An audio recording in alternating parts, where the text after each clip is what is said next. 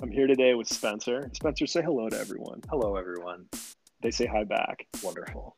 Thanks, everybody, for joining us. This is the first episode of the podcast about topics and discussions. And based on our discussion before we started recording here, the subjectivity of life. And for everyone listening, there is an origin story for the title of this podcast that I will reveal sometime between now and the 100th episode. So, you know, it's going to be good for it's going to be good for everyone to have something to look forward to. There's just not so much of that right now. So, something positive in the future. At which point, we'll give Spencer, we'll give you credit now, buddy, for having come up with it or having said it in a conversation which I was actually thinking about it. I was like, we could give so many clues and no one would ever guess what it was. But that's you know, yeah, cliffhanger that's, there. that's true. How are you feeling, buddy? What's going on? I feel pretty good. I'm well caffeinated, well fed. Oh man, it's just funny. I was just thinking about what I'm grateful for in our friendship is the number of times that I'll just be like on a rant, and you've been able to pull out a pearl of wisdom from that rant where I, I was just like, I don't know. I, it's just something I've, I've like, not to sound all self-important and say that I'm like this, you know, the Emerson no, we, of our times. But, we we want everyone to think you're important. That's yeah, going to get them true. to keep listening. but, like this is the, just uh, the the augury of what's to come. yeah, I'm I'm grateful that you, you have been able to call some of the, these things out and be like, that is a funny turn of phrase, and I wouldn't have even you'll say these things and then credit me and i'm like but dan you're being so clever i never said that um, right. so i'm happy to take credit for this but this is really it is really more your story so. Well and it's funny because we talked about that years ago when we are writing script for i don't know if we should say the name or not but for the, the charity event. Right. And you go back through and you read it and you think man that was so funny. Who wrote that? And then it right. was you. It's a funny thing. Our friend Mark, in particular, is a guy that that would do that because he was mm-hmm. kind of ghostwriting on that script, and so we would send him the document. He would put stuff in, and then he would come back and read it and say, "Oh, who put that in? That's great." And we're like, "Yeah, that, is, that line is great, but you wrote that." And he was like, "Oh, no way! That's so so great." It's nice to know that lots of people do it because you know this guy that I've written with uh, for a while. We would chat about it, and then I would write it down, and then we would read it a week later and I'd be I would have thought that he had added notes. I was like, "Oh man, that's a great line that you wrote." And he's like, "I didn't write that. You wrote that." And he would just look at me like I was this huge dick searching for compliments. It is funny that how it it happens um, to a lot of us, where when you're writing inspire in an inspired way, it just kind of flows out of you, and you don't even know what you're putting down on the page sometimes, uh, or not consciously. And maybe and maybe it just comes from writing a lot too. I mean, I feel like, you know, I, mm-hmm. I have that experience all the time, right? Yeah. Working on a novel where it's, I've written hundreds of thousands of words now. Right. I'll come back and I'll read something like, that was a good sentence. Way to go, me. Totally. In morning pages for the, the screenplays I've been writing out, I will sometimes be hit with an idea for a moment or, or being able to understand how these characters are talking to each other and be able to and to say oh wow like i've got the idea for this moment. And then two hours later i sit down in the screenplay and i'm trying to write the dialogue. And i'm like i remember the moment. I remember how it happened but wait a second. And then i have to go back and it's you know when it was just spilling out of me during morning pages that's the dialogue that ends up in the screenplay because it's just sort of this natural thing flowing out of you not sort of that manufactured recreation of a moment. It's kind of interesting how much have you been going back and reading your pages? Really, only when I know there was something that I wanted to put into a different work. I will go mm-hmm. back and, and search by key phrase. So I'll just That's say smart. that like all content related to that's like a real big dive into the into the like I was like oh it's like five thousand entries. Yeah, exactly. yeah, I've only been writing for ninety days on morning pages, but I have five thousand entries on that, so it's it's just like but they're all really short, right? yeah, no, really. I mean, maybe three four times I've I've gone back through it. It's just funny how all over the place it can be. That it's talking about but then what do I need to buy at the grocery store? But by the way, there's this like really poignant piece of dialogue between a, a you know, right. a brother and a sister talking about their dying father that like literally sent back to back sentences. I should just for our audience at home clarify that I don't write about that much. So I just want to, you know. right? Yeah, yeah. Well, we'll see. We'll see what everybody. I mean, we'll see what gets much. edited out. Actually, what might be good is just to bleep it out so they mm-hmm. don't know what it is. That's oh, when I'm talking about bleep, and they're like, "What is he talking about so much?" Right, and they can. Everyone up. is gonna know. Yeah, but still, it'd be nice for my dignity to, you know, if my right. mom ever hears this, she won't. Yeah, but the thing is, like, every guy that's listening is gonna be like, "Yep, Yep. And every woman that's listening is going to be like, I knew it. I remember, I remember being asked my deepest, darkest secret in middle school. And I was like, I don't have a deep, dark secret, but deep down, I was like so ashamed is that I. And then someone right. at school, like the next week, he was telling it in like in elaborate detail. And everybody was like, if he's talking about it this openly, maybe lots of people are doing this too. it was just like, right. Yeah, but it's just a funny thing for I don't know, just the sheltered suburb I grew up. We did not talk about that. I think what you just described though is so normal. Well, I think it's really what the appeal of stand-up comedy is for so many people because it's someone mm-hmm. getting mm-hmm. up and loudly identifying a thought that we've all had about mm-hmm. something. You know, it's like the Jim Gaffigan bit on McDonald's. Like literally everybody finds that funny, even though right. they're like, I don't eat McDonald's but have you ever had everything? It? Everything is McDonald's. Yeah, yeah, exactly. Yeah, it is a pretty universal experience, and it's great when when you can talk about that. It's funny that you mentioned that because I, have definitely been thinking a lot about be, before the pandemic. A lot of the work that I aspired to do from a creative perspective was more in the realm of speaking, like speaking or readings, like similar to what David Sedaris does. Oh, cool. Um, and I, I think that a, I think a lot of that is I feel that's more of a appropriate venue for the humorous things that I've written. When somebody's reading it live, the stuff that maybe on paper sounds inappropriate. If you read it the wrong way or you want to add meaning to it that or intention that's not really there. But live it's like just a joke. Oh yeah. And it's funny that we've started off this way because i'm glad that we you know we got to so early on because well you know I, I, had my my medical issue last week which right. long story short was i had an, an ocular migraine okay. Which in the grand scheme of things is not that big of a deal but you know it set off this chain of events of like emails with my doctor and then an e-visit and all this stuff. And it's one of the you know the doctors they'll say you know 99% it's this totally ordinary thing that you have nothing to worry about. Right.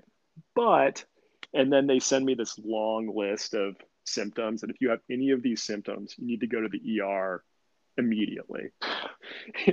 you know, yeah. Fuck, right. Just the, the, the cover um, your ass document to be like, right. And, and it, it really made me wish for years ago when I, I had surgery on my shoulder mm-hmm. and I did the, the pre-op discussion with the anesthesiologist because they make you sign all this stuff because the anesthesia is the highest risk. Got it. And he went through all of these things and basically to every single one, like he was like, yeah, that's not going to happen. Don't worry about that. And, you know, they say the anesthesia is the most dangerous, but everything's going to be fine. And he essentially said that everything was bullshit that could be of any concern. So I was kind of wishing for that guy last week and you know in the the 24 hours before it was confirmed that i basically just had a headache right but, well it's funny because it's i don't know i have two two well, thoughts about that really be, quickly it's be, just like, oh, before yeah. before i let you go on yeah. i'm gonna i'm gonna forget where i was going with this oh. because this all started with right right which so so in order to to, to cope with this I, I did write a short story that like a thousand words that was titled when the end comes i hope i'm um, and and I was wondering if there was going to be a natural way for that to come up in our discussion today. Oh wow! And so there we go. You know, fortunately, it was right fortunately there. there was, right? Yeah. yeah. And the thesis of that story being that if I had to meet an untimely demise, that it would be best if it happened while I was doing something that people could laugh about. It would just be a lot easier for my friends. I, you know, that's an interesting question because I don't know if David Carradine's family found it all that comforting that he died in I think that's a little bit different. Okay. oh, because it was the cause of it. It's like, oh, Dan died of a heart attack. Wow. Right. And who knew he was into like I mean, it, like there, Right. there's some sub headline to that, right?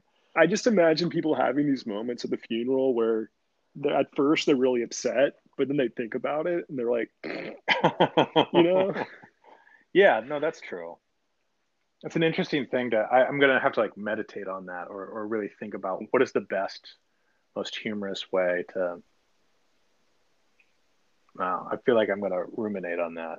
unfortunately. yeah, maybe I mean maybe that can be a topic, right?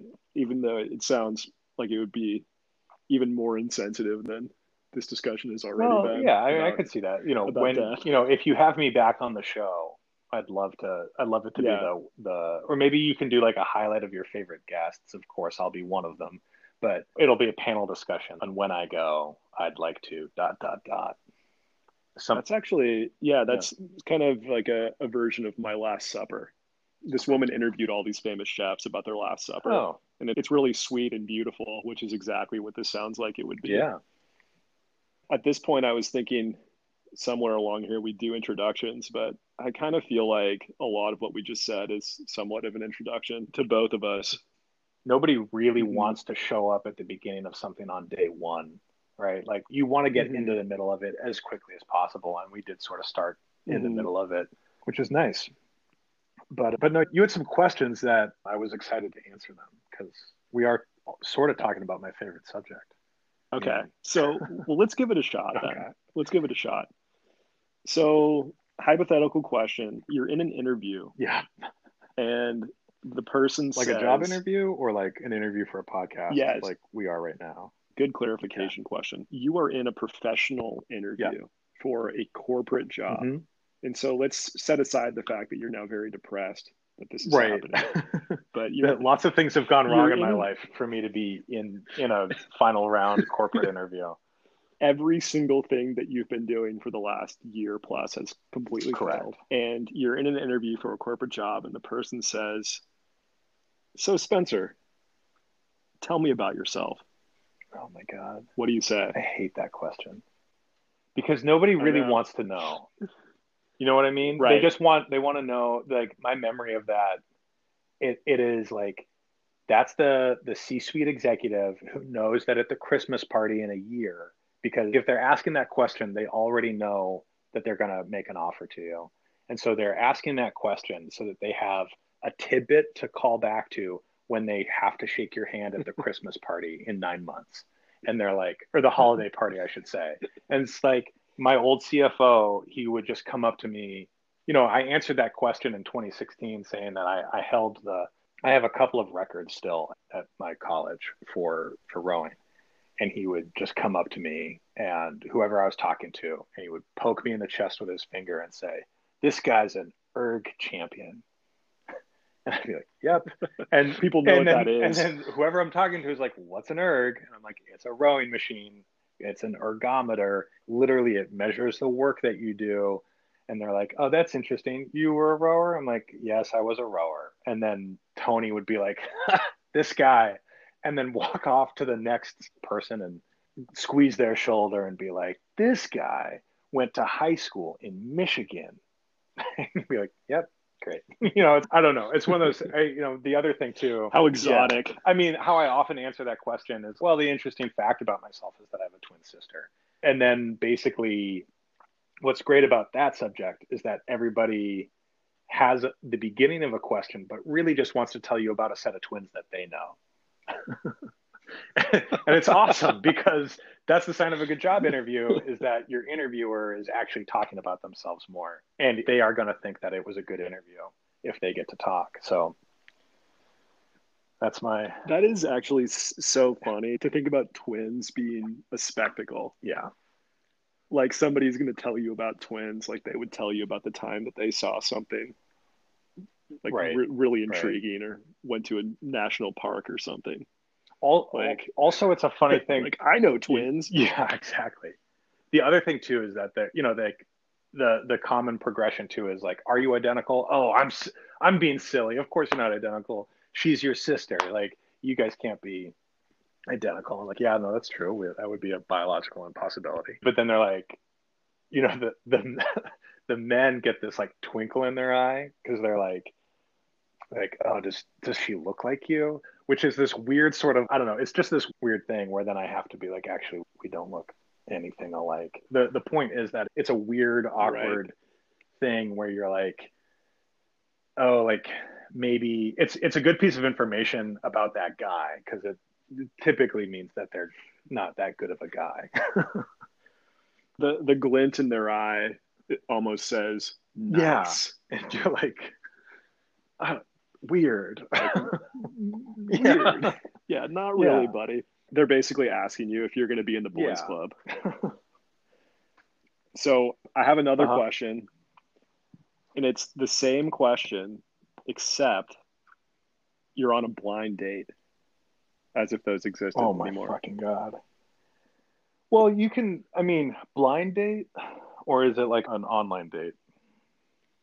No, blind. Have you date. ever been on a blind date? No, I've only heard about them on TV. Like, right? It's a great little device. Yeah, I'm actually realizing I have been on a couple of blind dates. But uh, how do I answer that question now? And the question is, tell me about yourself. Right. You know, it's I, I mean, it's a funny thing because it, it's just I actually I kind of zoom out. You know, I'm like, you know, typically people answer that question by talking about what they do for work, but like right now I'm trying to think about what do I do or what do I, you know, we so often define ourselves by the things that we do. And the thing that we spend the most time doing is like earning a paycheck. And so that becomes a big part of our identity. But, you know, what I, I really am more interested in is what do you do to, to feel alive? Because nobody feels alive about marketing software. And, you know, that right. always goes well because basically every person I dated in San Francisco was a marketing manager in their like mm-hmm. late 20s, which is funny because I think that's who you're dating, right? yeah, and it's reminded me of one of the first conversations yeah. that we had, and I said I don't want to work for a company that sell that sells software to other software companies to help them sell their software faster. And she was like, and, "That's the most succinct description." And she was like, "She was like, yeah, like, like we need that for our marketing." so I, I kind of zoom out and I'm like, you know, or, or I'll tell a story about my friend who moved to Austin, Texas, and when he met people, he would say, "What do you do?" And he met all these guys that were like, "Oh, I I play guitar," or I. My friend would always mm-hmm. be like, "Oh my gosh, you're a professional guitarist," and they're like, "No, I'm a right. you know, I'm a back end software engineer, but on the weekends, man, I I shred." and he was like, "Oh, how right. cool!" Because he was fresh out of business school, and anyway, it was just like, so that's how I actually just would lean on that story you know by kind of calling out that people always talk about what they do and how that's actually it's not the most interesting thing that they do or not the most interesting thing about their life yeah. like you know that was always appreciated especially in san francisco which is such a which basically feels in our circles at least was sort of like business school light you know like it's just all these people trying to get ahead i mean i i think that's a great point because i mean first of all you reminded me of someone who I met who was a few years ago, but by profession, he drove a bus. But when I met him and I asked him what he did, he said that he was a music composer. Yeah. And we had a really great conversation about that. And I even think, you know, if I were to like intro myself for the podcast, I think of myself as a writer. Yeah. You know, I spend the vast majority of my time right. doing. But then I, I also have a little bit of, of conflict because maybe I spend 90% of my time writing but I earn 90% of my income from consulting right. and investing. so, so it's, and maybe it's more like 99%. Yeah. So what, what really am I? no, but am I what yeah. I do or what, you know, pays the bills? I mean, I yeah. just remember how, well, it's just been interesting. I mean, I'm grateful that I'm in a space right now where I'm actually, I am my money is earned from the things that I want to be doing that I am doing, which is as a cinematographer and uh, a filmmaker and an actor, which is really, mm-hmm. I can't believe I just said that, honestly. but it's you right. know, and I'm not making a lot of money. But what part about that can you not imagine? I can't. I mean, said? is it that you're actually making the money, or that's how you see yourself? That I'm actually, you know, covering the bills this month as a cinematographer and screenwriter in in a way that that not how most people think of. There are people that want to make stuff and the double-edged sword of film is that it is absolutely not a solo project. I i can't even run a camera department. I, like i can't be a cinematographer by myself. I have to have two assistant camera people at least to really get what i need done I guess it's this thing. It's like I'm working on these really small projects that aren't going to go anywhere, most likely. But people believe in them enough to invest in them to pay people to people like me to to do that. It's it's kind of crazy, and hopefully it leads to to more work, and I get to work on, you know, I get to be a a cinematographer or an actor in something that people will see. But yeah, I just I guess that's the thing. I think, you know, a couple years ago, I don't think I would have been prepared to allow that to be my only source of income mm-hmm. unless it was matching the level of income I was making as a salesperson, which is ridiculous because about a tenth of a percent of the actors out there are living on their acting. Most people are doing it for the mm-hmm. love of it or trying to do it for the love of it. But it's just nice to be disconnected from income to be in a place where I can either live off of my previous earnings or cover the bills on these projects.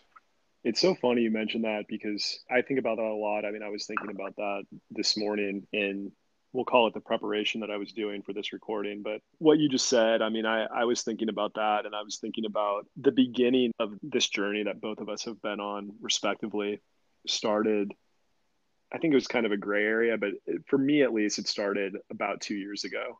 And we were walking in mm-hmm. the marina, and some certain major things in my life were coming to an end. But I remember being really excited about yeah. it. And I didn't have a vision for what I wanted my life to look like.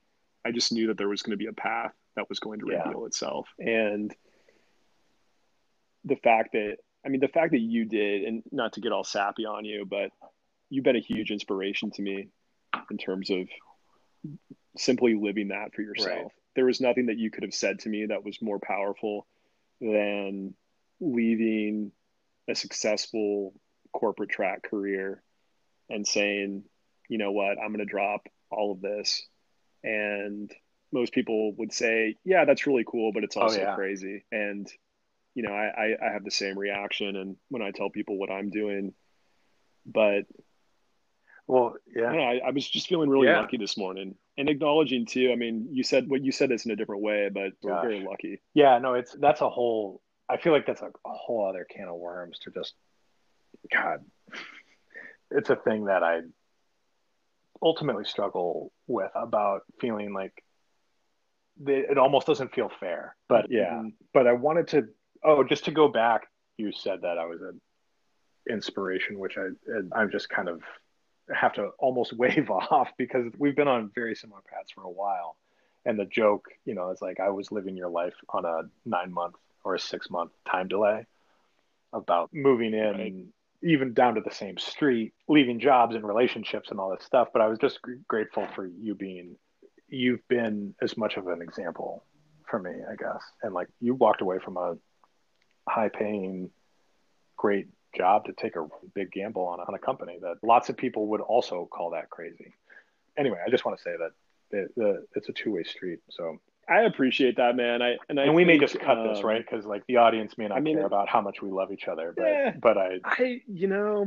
I mean, who knows yeah, what people true. care about? We'll see what happens in the comments section. But I mean, I think I think a, a lot of this, when I think about my sales career, like my call it entrepreneurial mm-hmm. career, and then my my current creative and writing career is that the times that I've been the happiest and all of that is when I really enjoyed what I was doing. And even though when I was in sales, I was in an industry that most people would not say was particularly sexy, but there were many years when I mm-hmm. really mm-hmm. loved what I was doing. And I worked with great people yep. at my company. I worked with really great clients, and the day to day I really enjoyed. It, so it wasn't like, oh, you know, corporate sucks, screw mm-hmm. the man, I have to get out. It was far from that, but it was more of like you start rising up in an organization, there becomes all these other yeah. things that start happening. And self promotion takes more and more time and it becomes i really don't i don't actually have judgment i understand why a lot of corporations are why it is that way it's not a matter of judgment but that that just wasn't for me and you know and it's the same thing too right like you spend a lot of time we spent a lot of time on this company that didn't work out but I, I, certainly don't consider that time wasted. Yeah. And and I think that like why even like today in this recording and you know starting to send out these episodes, I mean what what I really what I'm really excited about now is to start having opportunities to have my work, your work, and some other people we know their work starting to connect with other people. Sure. Yeah. And there's so much has gone into this in a way. There's so much preparation and like I've done so much work in isolation and really mm-hmm. you have too. And so so for there to be a time for it to I don't know, be, become public in a way I think is really is exciting. And I think along this thought line, I'm really excited for what's next. Whereas that that had ceased to be the case in my prior life. Interesting. Yeah, it just makes me think about the conversation we've had about regret. I do feel like that could be a whole other episode. That's what I have in my nice. mind, my friend. For I think what will be the next time you come on. The, the the topic idea was I regret oh, nothing so much there. And i just yeah Dis- yeah yeah. Discuss i love that. Yeah so then uh, i won't let us rabbit hole on that and we can save that for another time. And i think here let's pause for a moment and then we can then we okay. can go into the topic, that sounds good. I think.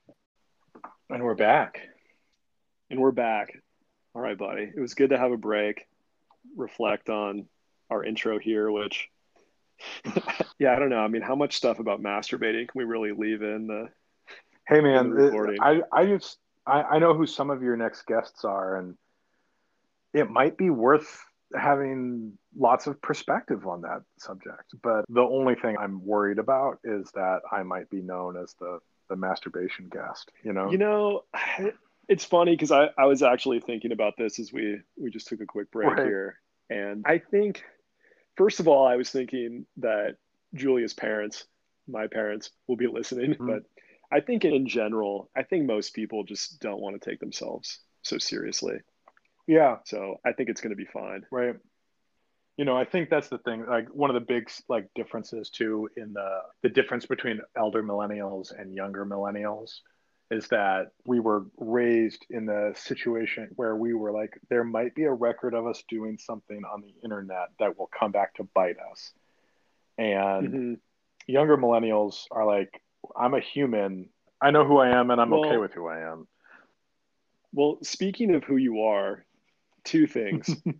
One is that people might not know who I am. I can't remember if I said my name or not. I don't know at the beginning of yeah. this, but I think if they'd gotten this far, they clearly don't care. That's true. Um, you can always go back and so, record it too, and just sort of like, "Hey, yeah, I don't know. I, I kind of feel like the authenticity is more important. It's like, yeah, I forgot to say it, or I didn't read my plug, or whatever. But I should say, I'm Dan Villarreal. And that might sound familiar because I cut that back into the beginning. So there, it'll be there. And then, and then, and, and then we don't have anything to worry about. And then I think we should probably get into the topic. Well, I feel I like I, I, think I everyone's been waiting. a big, a really nice intro, and I wish we had really, we had segued really that, did. but should right. I go back and do it again? Or, right, or we've got it.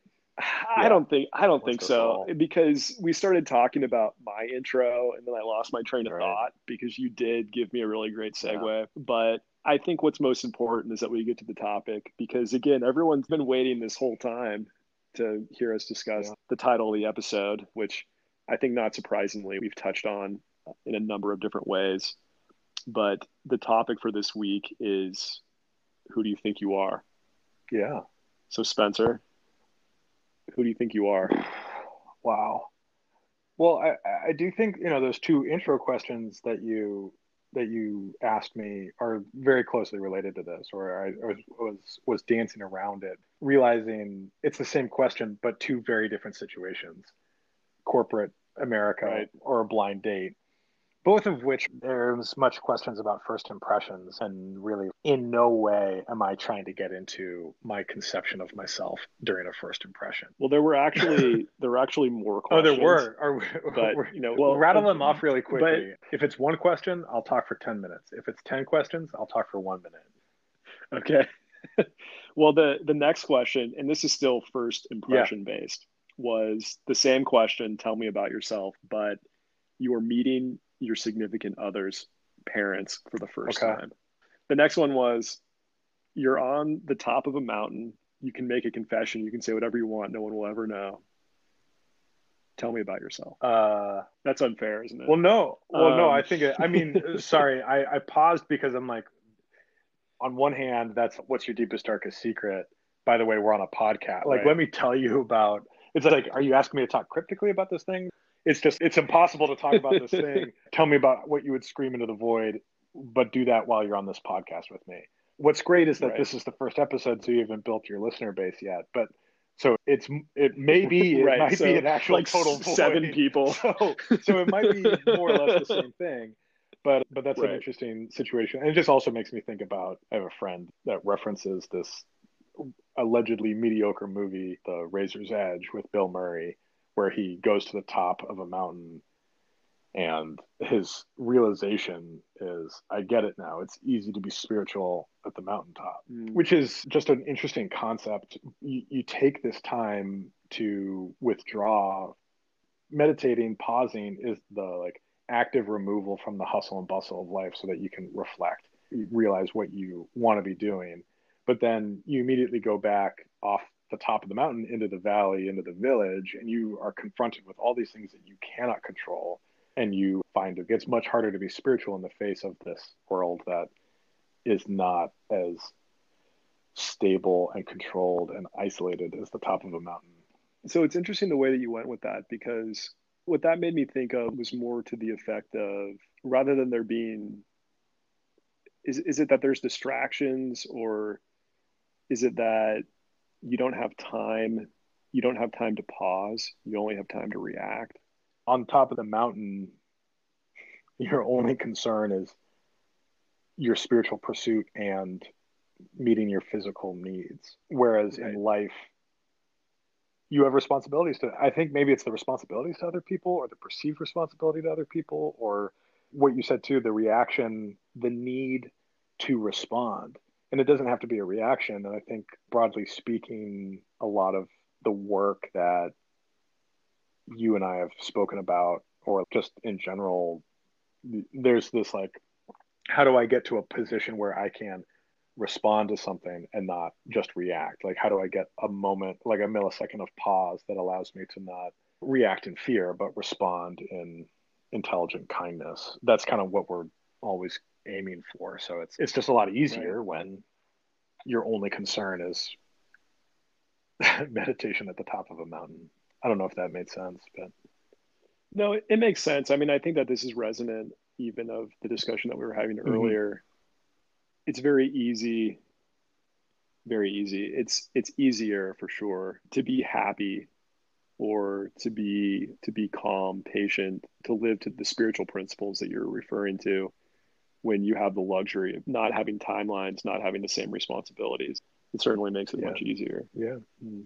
That's my non answer to your mountaintop question is to talk around it. And then just going back to the potential future parents in law situation. It's yeah, it's just so funny, like having been in that that situation a, a few times. And it's just it's just interesting thinking about how I have answered those questions or how I have or it's just that first impression is that I'm what you always hoped for your.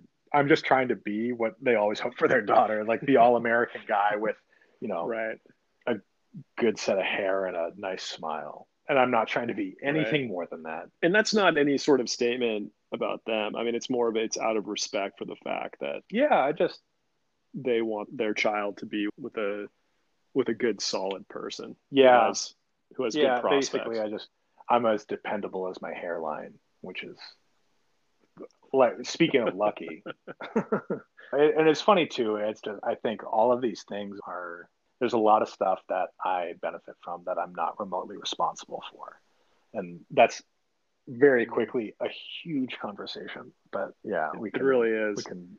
I mean, put a pin in that one. yeah, I feel like we can we could have a whole conversation about why certain things are valued. That's primarily based around your chin and and your hairline, which I I would argue actually that the value placed on that is not socially constructed, but rather biologically and evolutionarily constructed.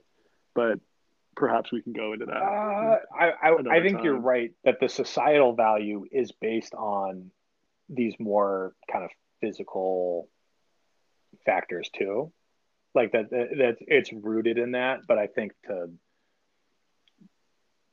in this day and age to call it anything but arbitrary is you know you can like oh the roots are based in blah blah blah but like it does on some level feel pretty arbitrary. But mm. you know what? Maybe we yeah I, yeah maybe we debate that later. Right. Yeah. Right. Nature versus nurture. I feel like i have that conversation. I've been having that conversation yeah. a lot lately in a whole bunch of different mm. ways i hope i get to have morgan on because i want to talk to him oh, about man. some of that stuff what a guy there's a whole bunch of people that I hope to have on. He's definitely one of them. I won't pressure him, but you know, I hope Doug will come on. Oh yeah, God, that guy is working so much right now. I'm just really happy for him. It's just a funny thing being in the film industry. That's like, it is feast or famine. It feels like. Um, sure. But he's getting a lot of good attention right now, which is awesome. That actually reminds me. Did you actually have your interview that he or excuse me, your your audition? that yeah, I know. You know what's funny? I was talking to, uh, a, your audition to another that... friend yesterday, and he couldn't remember the name for an audition, and he was like, "How'd your movie interview go?" And I was like, "Yeah, that's what I want to refer to from now on." The audition went well. I, you know, this is actually something I did want to talk about in the subject of who do I think I am, because it's been this interesting progression and acting feels like a new progression in my conception of self but that I so let me kind of put a mm-hmm. pin in that but and I really do want to sure. come back to that because I think it's a it's one of my I do too uh, yeah. like most interesting thoughts of the year that I that I've had through conversations because I'll I'll tell more about that but but the audition went well and it, and it was you know acting is a it's an interesting thing because you are being someone else but I can't remember who it was who said this, but acting is behaving truthfully under imaginary circumstances. And so the other angle to getting to the point I'm trying to say is the story about Jack Lemmon being directed by Billy Wilder. And Billy Wilder kept saying, You got to do less on this next take, Jack. And Jack would have a, a, a little bit smaller run through the scene. And then he's like, No, you got to do less. You got to do less. And he said, If I do any less, I won't be acting. And Billy Wilder just looks at him and says, Exactly. and this audition was interesting because it starts with someone pulling a gun on me, and I'm in my living room in front of a blue sheet and having to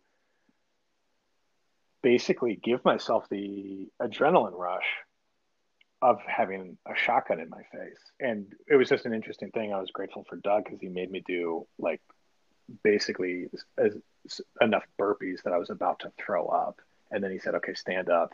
Now I'm going to give you two seconds to catch your breath and then I'm going to roll. And that was the take that we ended up using. And my agent loved it. And it was, you know, one of these things like I you know, sent it to a few people before submitting it to the casting director and they were, they were like, this is, it's great. But because I was so out of breath from the burpees, I was able to kind of back my way into this level of adrenaline that otherwise would take me 15 minutes to really build into. Like sometimes there's just a quicker way to get to that level of intensity than actually closing my eyes and I don't know. The, it, there's that terrible. Sorry, I was about to make a, a weird pop culture reference to a bad Kevin Costner movie about baseball. No, not Field of Dreams, where he like has this thing where anyway, it's just it's, it's which which for the love of the game. The, He's the um, pitcher, and he. You mean amazing. Sure, I you know what I, I was, love that movie. What, Fourteen. How old were we when that movie came out? I, I saw it basically right when it came out, and I just don't trust myself. It was so a, good as a movie critic at that point. But that whole thing where he says "clear the mechanism" and like that's how he's able to turn the yeah. crowd noise off. That is so much mental effort and sometimes you just have to back into it and kind of get into this place where yeah but no the short answer is that the audition went well and thanks for asking it it is so funny you mentioned that yeah. scene or i guess it yeah. happens a few times in that movie because i mean i can't remember the last time that anybody referenced this movie i think the only person that i've ever talked to about it is oh, okay. is my dad because I oh, grew up right. playing baseball and uh-huh. I was a pitcher. And that scene where he says, clear the mechanism, and he goes into this tunnel vision or being right. in the zone or in like yeah. flow or mm-hmm. whatever you want to call it is very, totally. very real. And I would be fascinated to know the research and the different, you know, professional athletes mm-hmm. that they talk to that help them design that scene because even just playing in high school, I had that specific experience where you have this moment where all you can see really is the catcher and even the batter, everything else is kind right. of like blurred out. And there's just this one thing. And I even have this memory. It's just like weird stuff from growing up and playing baseball. And I remember, you know, we're talking like this is like sure. little league baseball, right? This isn't some professional league, but I remember there was this game and I'm from Sacramento. So Little League Baseball was a big thing because I remember there just being so many people yeah. at this game who were playing this other county or whatever it was. And there's all these people there on Friday night, and there's lights and everything. And for some reason, like things were starting to get heated in a way that they really should when when children sure. are playing sports or teenagers or whatever. But I just remember the other team. It was like this tense moment near the end of the game, and parent. I mean, these are not fans; these are yeah. parents from the other team. Were up against the fence, and they're slamming their hands against the fence and rattling the fence and screaming, "This pitcher fucking sucks!" And then I did yeah. have that moment though, where despite all of this insanity, you kind of just like you kind of zone in. No, totally, uh, and I think that's the uh, just flow state is such a it's interesting I, i'm like grateful to have been able to experience it in a lot of different worlds or, or not worlds but like pursuits i guess like having having similar experience from rowing being in the, in that like flow state where it where it's just you and what you're doing and nothing else and that's when sort of the success comes from but coming back to acting that's actually how i know i've got the good take that i i have almost no memory of anything because it was just right. I was just doing that thing. And it's like when you're actually honestly wholeheartedly in something or like you're wholeheartedly describing a feeling and then someone is like, "Oh my gosh, say that again." You're like, "I don't know what I just said." Because it because you weren't thinking right. about what this other person was thinking about what you were saying and and and that's just anyway, it's just it's funny how we we're able to do another little teaser for the audience at home about what were Dan and Spencer talking about, and who, and else, who else there? was there? That's true. Oh my gosh! Because someone else, someone else someone was else there, and I, I hope that I actually because that would be amazing. I, I yeah, really hope that she will be because I think that we'll speak about her sure. anonymously in case she's not interested in being involved in any way. But yeah. the path that she's taken I think has been really has been really awesome inspiring. and. Yeah. I, I, would love to have her on and for sure and talk about that. I'll, and I mean, she's part she's totally. part of the origin. So totally. Well, it's also just funny thinking about how that conversation was at most three years ago, but thinking about how incredibly different all three of us are, and like how exciting that is.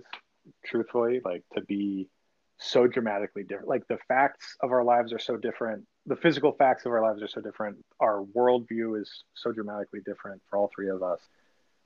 And the template is at the highest level, almost True. exactly the same. Yeah. Which is leave corporate to do something different. But let's circle back. Yeah, yeah. so, so thinking about that that question uh, of who do I think I am? I'm an actor. I'm a filmmaker, a cinematographer. But really, the thing that I'm pursuing the most right now is acting, and it's the thing that excites me the most and it's it's this thing that I just had never really allowed myself to pursue partially because a lot of the times when I've met people who are like I'm an actor I'm like that person is so annoying like actors are annoying people you know I knew an actor who was like well us actors we just feel more than than other people, and that's why we're we do what we do. And I just was like, oh my fucking god, I am not one of those people. Part of the reason why I've resisted acting for so long is I don't know. I'm going to come across like a dick saying this, but it's just there are people in in your theater department in school that are there because they're good at this, they love it, they're super socially smart, they are students of human behavior.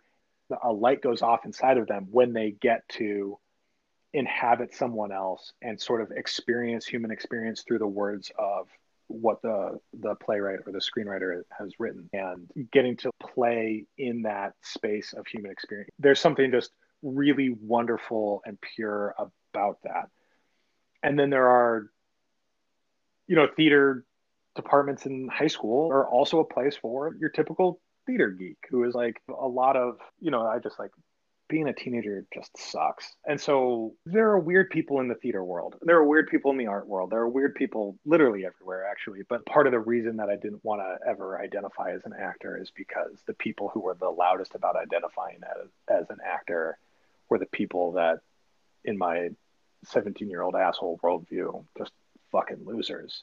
Let me take this a little bit farther with this idea because partly where I, I think that you're going with this in a way is the people who really wanted to do the thing versus the people who maybe wanted yeah. to say that they were doing it and i think that that's that's very similar to the conversation about about an introduction totally i mean very simply right the guy who's the the music composer and that's something that he was really interested in and that's how he spent his time that's what made him happy that's what he wanted to share with other people and it, it could be it doesn't matter really what it is i mean somebody could feel that same way about trading commodities yeah, or something, sure. right? I, I guess, right? It it doesn't really matter, but it is interesting answering that question, the introduction question, or hypothetically mm-hmm. answering that question, and then wondering, does that person really believe that, right. or do they think that I wanted to hear that? Oh man, I think it's been funny watching this transition out of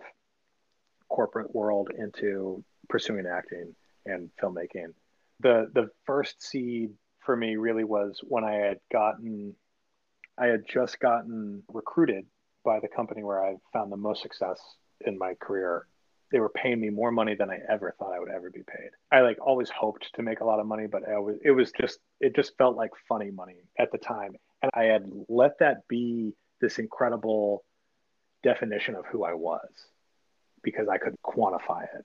And I went to this wedding with my best friend from high school who we had become friends in the theater department and she was one of the only people at, she's actually the only person from high school I've stayed in touch with and she it was her wedding and there were all these other theater people there and they couldn't they were like hey so what are you up to I was like oh my gosh I'm working for this company where you know I'm a like I'm managing a ter- it was just this they like couldn't care less about how much money I was making mm-hmm. and how much, or, and it was just, and I, it was this thing that like, I started to realize, oh, wait, this isn't actually, I will just say that on this, like the broader journey of who do I think I am has been such a, a hard question that I have, have really felt like I feel like in my 20s, I really tried to answer it about who do I think I should be and how can I be that person that I should be? And the should is so built on this external validation and this like outside in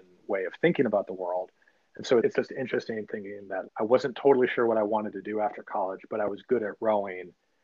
I just was drawn to this thing that is incredibly objective. It is based around competition and you either won the race or you didn't. There's no that's the only it's the only way it goes right? You're either faster than the person next to you or you're not. And i had three, four years of my life that were simply defined by does it make the boat go faster? Every question boiled down to that. And that it's just this right. completely external thing. And then getting injured and leaving that that path and ending up in sales where literally the only thing that matters is did you sell it or did you get the deal or not?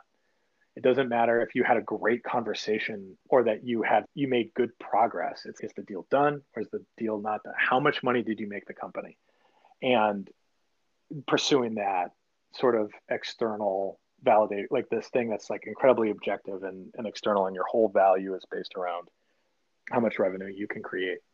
Now moving into acting where i guess that's the other thing. In sales in order to get the deal done and part of why i was really good was i was able to show up as the person who you needed me to be in order to get the deal done Sure. And so a lot of people have heard that and been right. like, well, and I was like, oh, that that was sort of a morally, emotionally like degrading, eroding, like just it just really wore on me. And I remember having a, a guy we both know ask me, what would your life look like if you weren't lying for a living? And I just remember being like right. so mad because I was like, you clearly don't understand what I do but then realizing I didn't have this conception of who I was. And that was part of the success. And as I started to realize that I did really love and I had limitless energy around filmmaking and writing and getting in front of the camera, that like that's what I wanted to be doing. All of a sudden, everything that I had to do for work started to I started to realize the real emptiness of the fact that I was someone else all the time. And, that, and that's kind of what kicked off this this sort of journey. And I was talking to a friend a couple weeks ago, and he, he said, he's like, "Well, isn't acting more of the same? You are being someone else." And what's interesting is that what we say a lot about movie and television acting is that it's not about the words; it's about your thoughts and feelings and they can the camera sees the truth. The camera sees what you're thinking and feeling in a way that you don't always catch it in person. And so when i show up as an actor and i'm being right. someone else the camera sees it and the acting sucks. And so what i have to do is going back to what i said earlier is live truthfully to myself sure. under these imaginary circumstances. And that's what makes the performance good and, and real I have to let go of all external, like I cannot be thinking about what you think of me. I cannot be thinking, I have to be in that state where I don't even really know what I'm saying. I have to be so honestly connected to my core. And it's just been, so it's like, in a way, pursuing acting where I'm literally being someone else for a living. I'm actually being myself the in the most honest way and my success in acting is dependent on me being incredibly connected to myself. I don't know if that hopefully that made sense right. and that was succinct and not too let's, let's just say that one or two things one or two things uh, resonated with me because I, I think I think that there's a lot of interesting stuff here. I mean, I think one is that you talked about the objectivity of certain sure. things that you've done, be it rowing or sales and and in some ways i think objectivity that clarity makes things so much easier and it was you that said and here this may be another thing that you don't remember saying and i don't know if this was an original or if this was a, a quote because it sounds like one but you said something to the effect of the easiest thing to do in the world is to get up every morning and do as you're told and yeah. i just thought of that now because that I did really appreciate that about sales in the sense that it yeah. was very clear. We're selling contracts mm-hmm. and you either sold it or you didn't. And you, you tried really hard or you didn't try really hard or somewhere in between, or you got lucky or unlucky. You can talk about all that with your right. director, but it doesn't really matter. All that really matters is is what happened. And, and there is some freedom to that. But then the other side that you were describing, I, I, think is really interesting. And I, sales to me, and maybe I just like to tell myself this, even though I'm not an actor and most likely never will be, but that salespeople are just really good at operating in frames. That's what sales is. You're stepping into a frame uh, and then you're operating within it. You are yourself, but you're being someone else. You're being the person that is being helpful to the yeah. customer, whatever it is, which can be a really good thing. And I, I, don't think it would come off this way because I don't think that either of us would disparage sales oh, despite oh, some it. of the things we may have said. I mean, to be honest, I, I wish that it fulfilled me. Yeah, I, I, love it, and I it, it, because it's like, oh man, my life, it would have just been easier. Right. And and I think the the skills that so many that that we learn that so many Oh, people yeah. learn are, are really incredible. And that I think a lot of the the stereotypes about sales make it seem like this kind of broy, like hard pressing sort of industry. But there there are a lot of amazing skills in terms of patience, in terms Yeah. of problem solving, and being really focused on helping other people solve their problems. There's a lot of good things, but you know, you mentioned the other side of it, and this is something somebody had said to me many years ago. And this, this was meant to be advice in terms of sales. And the, the comment was you can say what you want to say, or you can say what you need to say to get what you want. on one hand, I'm like, what could be problematic about that? That's just efficiency. And then on the other hand, I'm like, God. I've never heard a more problematic worldview. Like it's just like it is. It is just so interesting being able to straddle that line, and it, it's an interesting thing that just two years ago, three years ago, as a sales guy, hearing that, I'm not good at that. I'm great at that, and I'm proud of how good I am at that. And then also recognizing that if Right. I said that in front of my parents, my mom in particular, like she might start crying because she she's like my son is the devil yeah She would be devastated. Yeah. How could you live your life like that? It is interesting because I think it. I think most people who hear that yeah their reaction would be that sounds horrible but i i do too i, I do see i was going to say merit. I don't know if that's the right word but i i do see situations in specific sales contexts where it, it makes sense in that a lot of times when you're when you're dealing with a customer or in some sort of sales deal oftentimes the best thing to say is is nothing. And that's not a matter of right. it's not a matter of lying by omission as much as like it's often better to not blur the line with superfluous details. When you're focused on something it can be easy to get excited about something like oh we have this advantage and this advantage whatever but it's they want to talk about what you know how they're specifically solving a given problem and everything else is kind of is kind of irrelevant I might think that this feature is really cool, or I want to hear myself give this sort of pitch No, I- or something. But i if I can hold back on that, but then obviously the other side of it is it sounds like an, an invitation to just to just lie, basically. we both have hired and trained salespeople that have worked for us, but that last year for me, I must have hired maybe 20 people and was in charge of training them, and their success was my success. So it was this thing where I told them right away, you are going to be pretty good at this at first, and then you're going to start sucking, and then you're going to get really good at this maybe three months into it. Your first month, you're going to be good because you don't know enough to say too much, and then that'll keep you from talking too much. And then you're going to learn everything and you're going to want to say everything.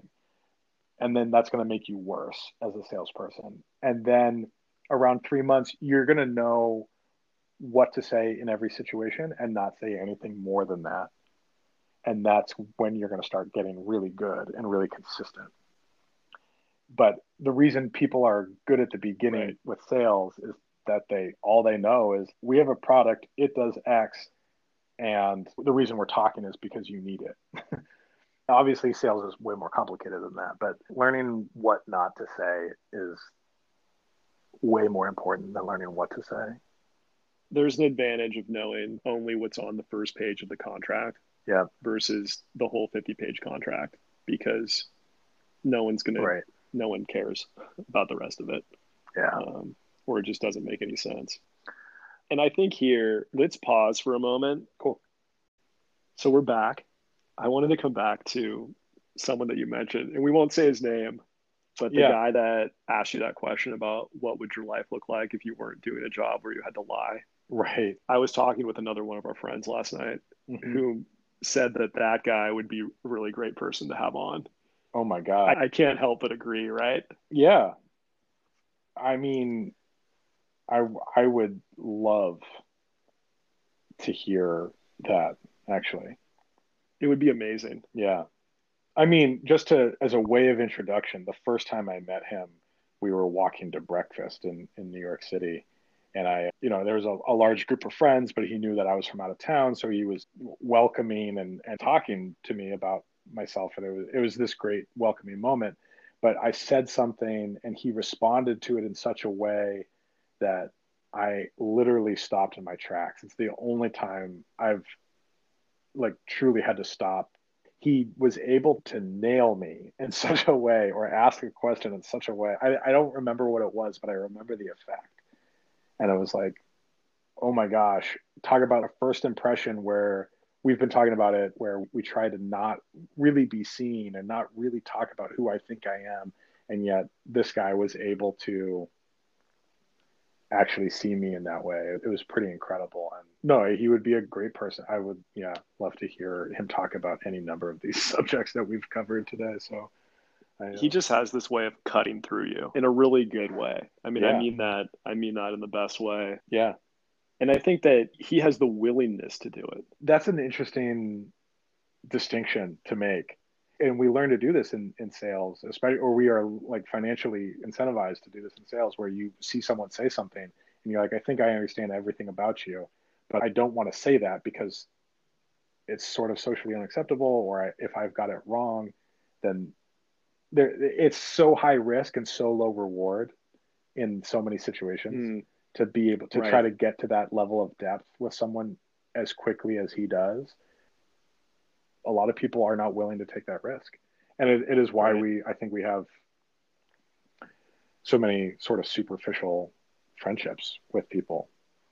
Right. I, I think too that when I think about that and spe- specifically being his willingness, yeah, is a lot of times I think if we have a, a thought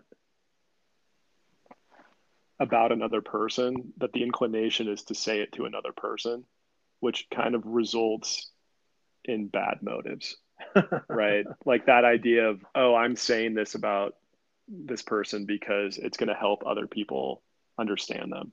But my motive is really is not good.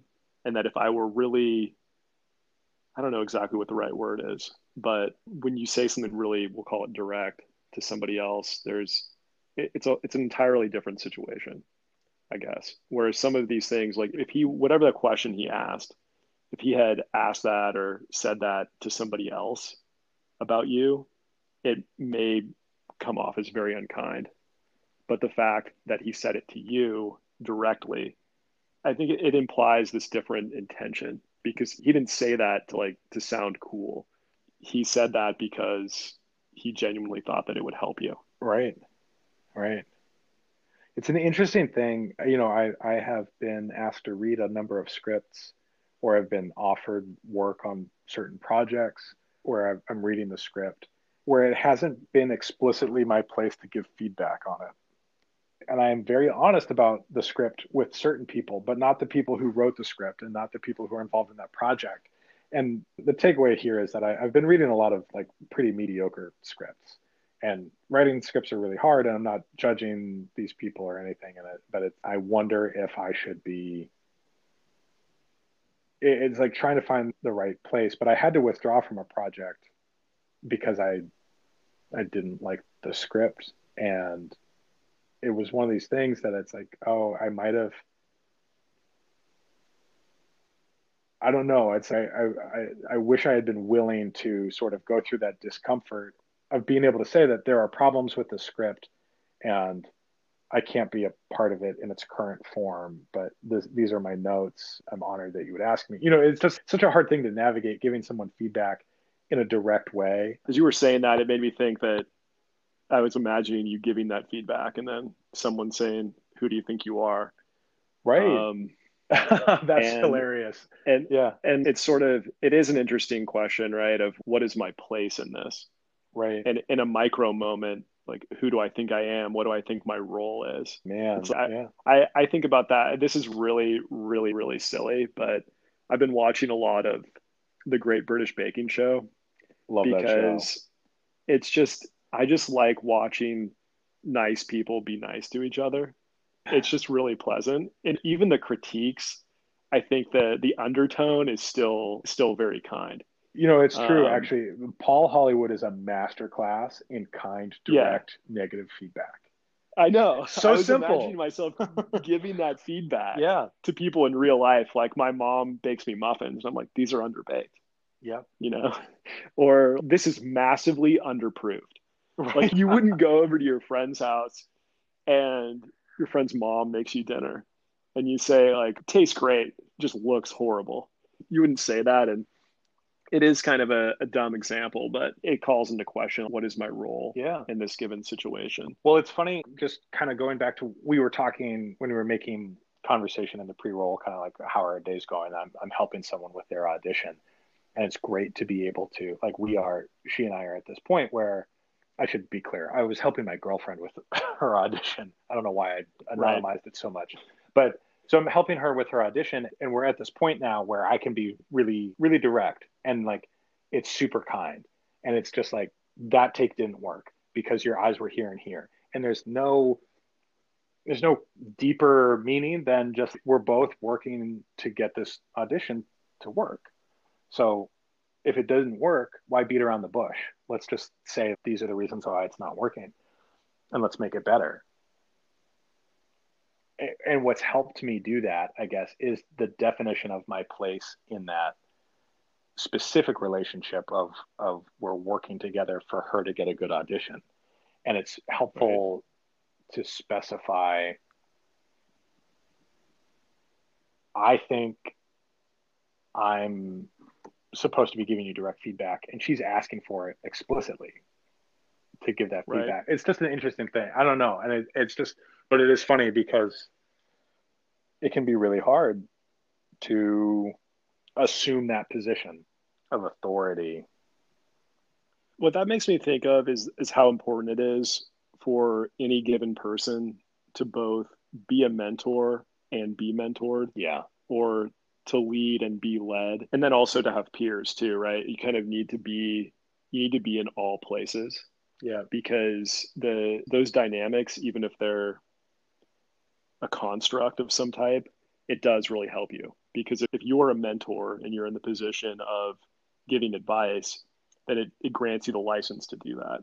Whereas if you're the the mentee or you're being led by somebody else in a professional capacity or whatever, you're in the position of receiving advice.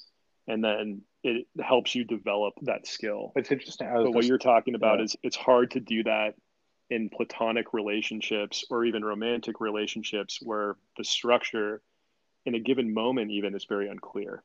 Yeah. It's just hard. I don't know. My my girlfriend and I talk about this a lot about wanting desiring a community where we can give each other clear, direct feedback. Especially acting, all of this stuff it's just it takes a lot of bravery to put yourself out there as an actor, as a writer, as a director, as a filmmaker, and we all want to be better. We all need good feedback in order to get better.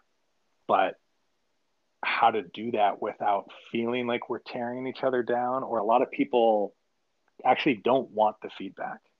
And I'll admit, I mean, I do not like getting negative feedback. I do not like being told. Of course not. You know, like what I'm doing isn't. No, no one wants to be told that they, yeah. you know, spent like their in, entire life essentially like working towards a moment that failed. Right. Yeah. And you know, what's funny too is that a lot of us. I, I mean, I, I think you know negative feedback is that area is that probably that biggest area for growth for me around being able to respond and not react but i when i think back on the places where i was the most you know the, these like really like important turning points in my success as a rower or my success as a salesperson was when someone took the time to sit me down and say this doesn't work. What you're doing isn't working and you need to stop it. And i was like yeah. Okay. Thank you.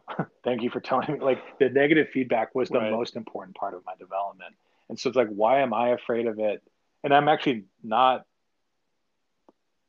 I'm so much less afraid of it now, but like knowing that it's actually this incredible act of, of service to be able to, to tell someone that what they're doing isn't working. It's like, why do we shy away from it so much? And, and, and it is what makes, you know, that friend that we are leaving unnamed right now until hopefully he shows up as a guest, but what makes him so special and like such a distinctive person is that he has that willingness with so many people to be honest and give clear feedback. and even when he's off, if he's off base, right, it's still helpful because it reinforces. It, it either reinforces or challenges what you believe, Yeah. but it forces you to question what you believed, Yeah. thought, or were doing. Yeah, yeah. No, I mean, Yeah. I, I, one of the most valuable friendships I've had was with a guy that I honestly hated. Just, and, and, and we were rivals in everything, but because it was such, we were in the same friend group, but it was weird. Like we competed for four friends in the friend group. It was just a weird thing, but we disagreed on almost everything, on how to approach everything. And that conflict helped me understand who I am and, and who I wanted to be and being challenged in these things. Oh man, that's so interesting. I'm just thinking about my sense of self. I want to define it by these external successes, but as I'm realizing, it, it may actually be through sort of the failures or through the negative, through conflict is how I've been able to be the most sure of myself. It's the only way that it gets tested. Yeah, it's, it's Right. such an It- it's interesting thing to think about, though. Yeah, the same reason that that any sort of personal development comes from pain that usually resulted from our own mistakes. If we engage in certain behaviors that cause harm in our lives, we're only going to really deal with that when it creates a, a problem that's big enough where it's kind of thrown in our Right. And I mean, I've had similar experiences from the you're, but you're talking about it's the same idea but from a different side with like a challenge to your sense of self because you didn't do something wrong that induced this. It's more that you hold this belief, I hold this belief about myself. Like for example, and this I this is resonant of a lot of things we've been talking about and some things we were talking about in, in the pre-show, but it took me a long time where I was writing every day before I was willing to start acknowledging more broadly that I was a writer. It wasn't so much about saying that to other people, it was more about being willing to say that to myself and accept the everything that went along with that. I mean, it was just kind of easier for some time to, to say oh, I'm on a sabbatical, right? Like that that just it made light of my situation versus spoke to the gravity of it for me sure. and I'll speak about this in general, but somebody close to me basically said, you know, when I was talking about what I was doing, said, well, there's a lot of writers and most of them don't make a lot of money. Right. And I feel grateful that I was at a point when I heard that I was convicted in what I was doing. It wasn't bravado in the way that I've had, you know, bravado Totally. about maybe some other things in, in my life. It was more of, well, I made this decision. I feel that I, I did it for good reasons. I am genuinely happy. And then also I can understand why somebody else would would say something like that. But it's like those moments when to the outside it, it sounds like that would have been a really painful experience. But because of a year of more than a year of work going this direction, I'm using my hand to demonstrate the direction. I'm sure that's really helpful for everyone. You know, that I have this moment of being being challenged.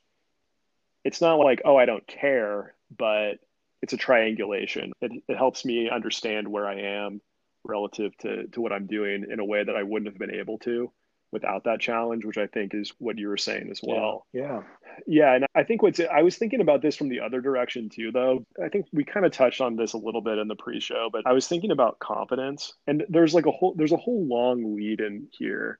But in the last four years, I've done a lot of reading about malignant narcissism. um, been driven to do that by external events in society, which I think I would imagine a lot of people have done. And if you start reading on about malignant narcissism, you're going to get to all of these you know different articles but you're going to get to things about sense of self and then inevitably to self-confidence. And then you'll get to a line somewhere that says something to the effect of the biggest determinant in a person's success is confidence which is really interesting right? And this is we were talking about in the pre-show this is where it kind of ties together.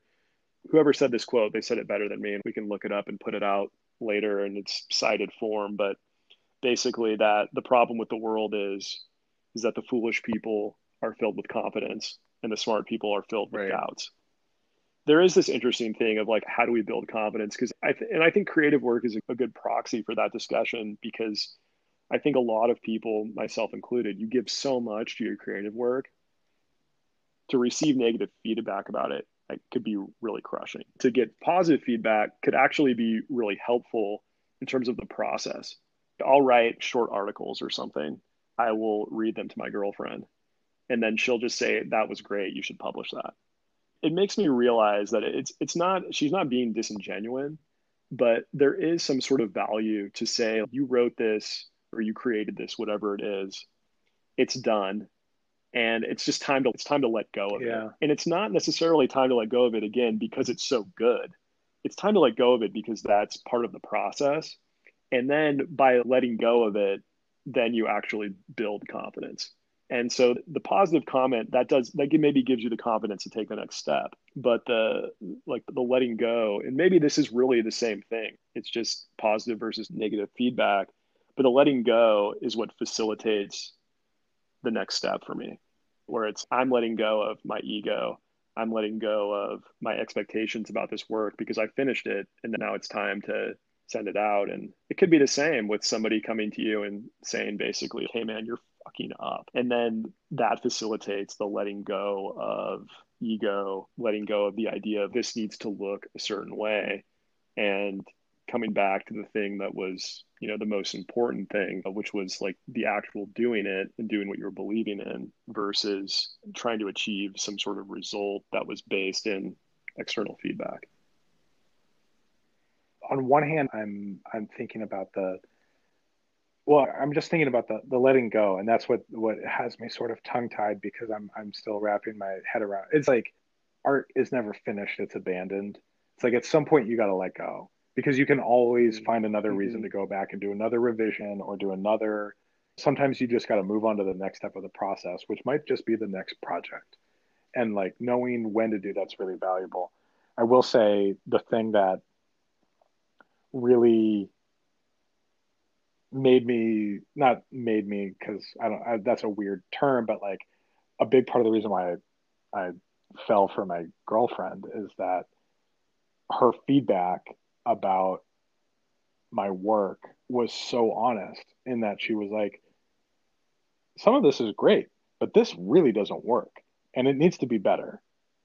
And I was like, yeah, you're right. It does need to be better. Let I'm going to go work right. on that. And we have started to work together and we write scripts together and have directed some stuff together, which is really great. But the basis of that creative partnership has been on this ability for both of us to and I think I'm still finding my voice on it, but being able to say, hey, that's not working or this is working. And there's this middle ground where it's not crushing that she's that she's saying that my work can be better. But it's also based on a very deep relationship that doesn't exist in a lot of the situations that I was talking about giving uh, fellow artists feedback on their work, where it's, you know, they I don't know. Some people really aren't looking for the feedback, and, and some people right they're they're, they're looking, looking, for validation. validation. And because you know, I do think that there are a good number of people who are drawn to writing and acting and all of this stuff because of some form of narcissism. They think that they're the that what they're doing is important enough to. They can't conceive of a world where what they're doing isn't important enough to be sharing with everybody. And I think that that is just like another one of those things. It's like why I don't want to be. I don't. I have a hard time saying I'm an actor. It's like I I act or like it's just a weird. I don't know. It's which I think. I, I'm cognizant of us sort of running up against the clock here, so I I do want to sort of finish the idea around you know, I guess I, I've got a strong enough sense of self that if I show up and I do a bad job of acting and someone says you didn't nail it or you're you're not good in this situation, I can sort of be like, yes, I get that, and that's not going to crush who I am. The way that a narcissist is literally crushed when they receive any negative feedback. Right, they're just yeah. completely deflated. Just like when you say something positive to them, you see this gleam yeah. in their eye that like you just lit a fire inside right. them. But the question oh, that this yeah. makes me want to mm-hmm. ask you is that when you started having this experience with your girlfriend, how was that different? Like what in what way was that a touch point for you? Because presumably in terms of who you think you are, or how you think of yourself and how you experience your relationships has changed sure. drastically, even in just in the last year. And so, like, what what was it like to to have that acknowledgement of I'm different? Well, it just felt like such a sign of, like, respect. I, I, think it's going to be hard for me to triangulate what it was, what I've gone. I mean, like, it's been a, uh, you know, I do really want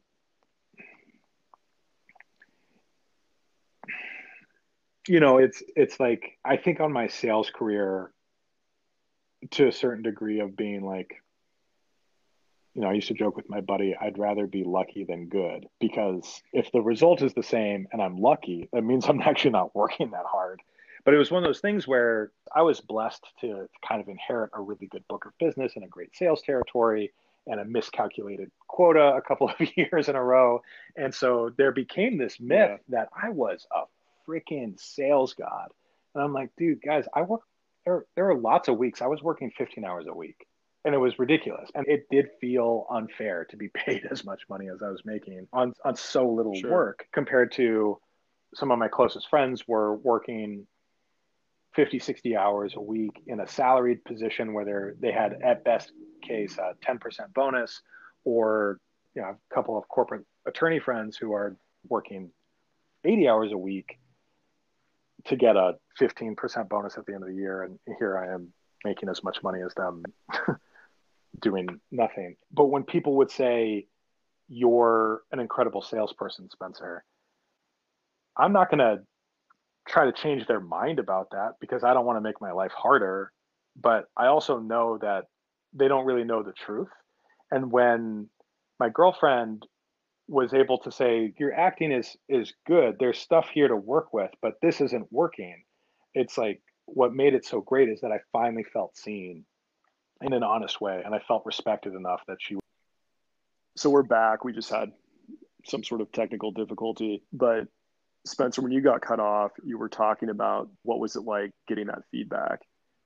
I guess to, to try to say it a lot more simply than i was saying it is that in sales, there was a ton of positive feedback. And part of it is that confidence does make you a better salesperson. But in that world, I never was able to fully trust this incredible positive feedback I got from sales leadership, partially because I knew the truth that I wasn't working as hard as they thought I was working. But also I do think that narcissists are drawn to sale. Like there, there's something about that that that there's, or you just maybe we just encounter those people everywhere. Yeah, hard to say. We all required, you know, like there was some level. Everybody was pumping each other up all the time, and it never felt totally honest. And right. when you do something that you're like, I'm looking for feedback on this, and I think it's pretty good, but I know it's not great and someone's like, "Yeah, that was great." It's almost oh, they don't they're not invested in me in, enough to give me their honest feedback. They or they're afraid of there's some level of like lack of respect, lack of investment is that I kind of perceive from someone mm. really simply being like that was great. Because if it was great they would be effusive about it. They couldn't they wouldn't be able to stop talking about how amazing it was. This was great and this was great and this was great. But if yeah that was great or whatever. that's not very helpful and when my girlfriend was like, hey, that's great, but actually, this really didn't work. It's like, yeah, no, I kind of sensed that too, but I wasn't able to, you know, I'm not good enough to be able to self diagnose. And frankly, you know, like Michael Jordan had a coach, Tiger Woods has a coach. The people at the top of their game all require some sort of feedback from people. And to get that feedback from someone was just felt like this real sign of respect an investment in my performance that was really charming and felt special to get that from someone I was just meeting and was just becoming friends with. And so that was the that was sort of the distinguishing factor that it was it felt like something I could trust. And it's something that I do I you know, I just I kind of hate that feeling of of being handled with kid gloves but I just I you know I think about the one of the most critical things that happened for me in my acting career in the last six months, aside from getting signed by an agent, was my agent a few months in saying that I needed new materials new headshots and new reel materials because because they weren't representative of what I was capable of anymore. She was like, I need you to market yourself better because you're better than what these materials are showing. There's sort of an amateur feel to some of these things, which were good enough to get signed, but they weren't. They're not going to be good enough to get booked. And what's crazy is that it, it has changed really how I'm. I'm not reading for these one-line security guard roles anymore. I, you know, I actually auditioned for a recurring guest star on a network show, which is insane to me actually that I got the opportunity to read for that role. But but yeah, I mean like it, it has changed how things are because of that negative. You can do better. The honest you can do better is is the thing I crave, which is interesting. Right. You bring up a whole question too of the idea of somebody being invested. I mean, even just in a conversation, much less your greater success, which are I, I, think are related. But I mean, it definitely calls into question for me if I'm trying to offer value to somebody else in any situation. It's number one, really paying attention, and number two, telling the truth in a kind way. And you made me think of. I mean, it's funny. I because I had a moment which was, I guess, over the summer maybe of 2019 where I had been really struggling through writer's block. And I was trying to write every day and I just I, I just couldn't. And I think, you know, maybe we'll do another episode at some point about writer's block, but yeah. Uh, and creative process and stuff. But, you know, I struggled through starting to write this thing that fast forward to now, I hope that it'll be my second novel. But I had written, call it 17 pages. So that's like nothing. A novel with all of the notes and the drafts, I mean, a 300 page novel could have been thousands of pages of, of writing. Right. So, so 17 pages is, it's like nothing. And I sent it to two people and I think I'll just talk about the one that was the most helpful to me, which was basically I sent it to my friend and I actually hope that he will come on, but he's he's sure. involved with the university, so I, I don't know that he'll be able to. But essentially, we get on the phone to talk about it. And he says, first of all, I just hope you know that you should keep going.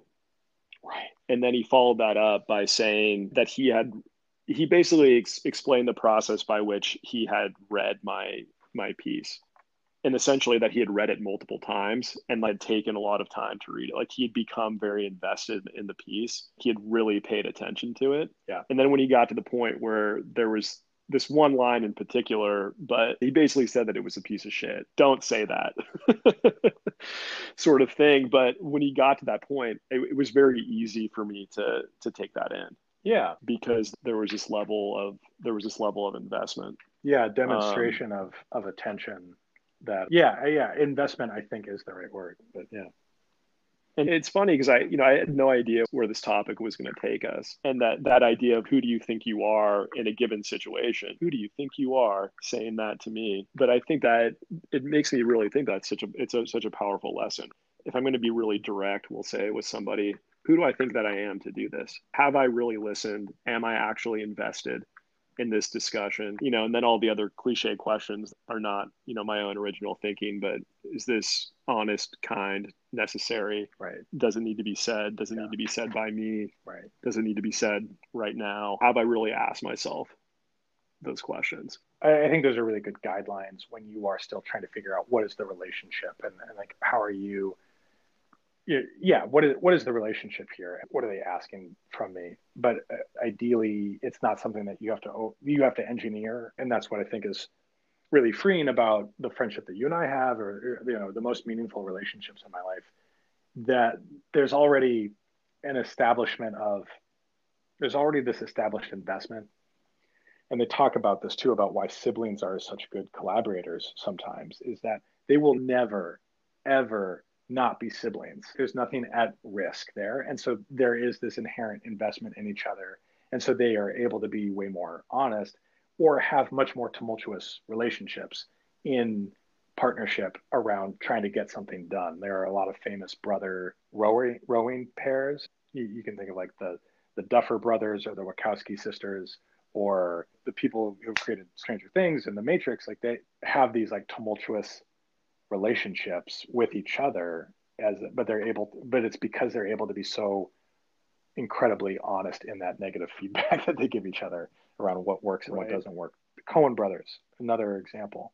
And I guess this is the thing too that I, I was kind of realizing is that I and maybe this is the thing we end on, but I don't know how profound it is, honestly. But there's so much discussion about who do I think I am and how we spent a lot of time talking about the things that we do. But really, right. what it seems like the answer is it's like, who do I think I am is not about my relationship with actions, but it's my relationship with people. Who am I in relation to the people that I'm around right now? And how do I perceive this relationship? I think I was trying to hint at like all of this internal work. The internal work allows us to be more clear in our relationships to other people and to make those relationships matter. That very much resonates with me.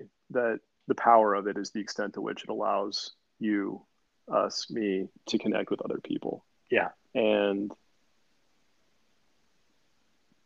I think I feel compelled to to try to say something profound, but we've said a lot, and I think we'll leave it there.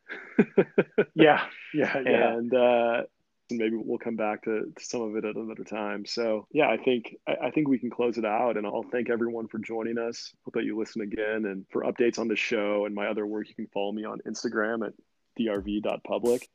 Thanks Spencer for for joining me today. My my and joining us today. This was great. And like always, we could definitely have talked for another couple of hours, but let's just leave it there. We'll see everybody next time. Take care.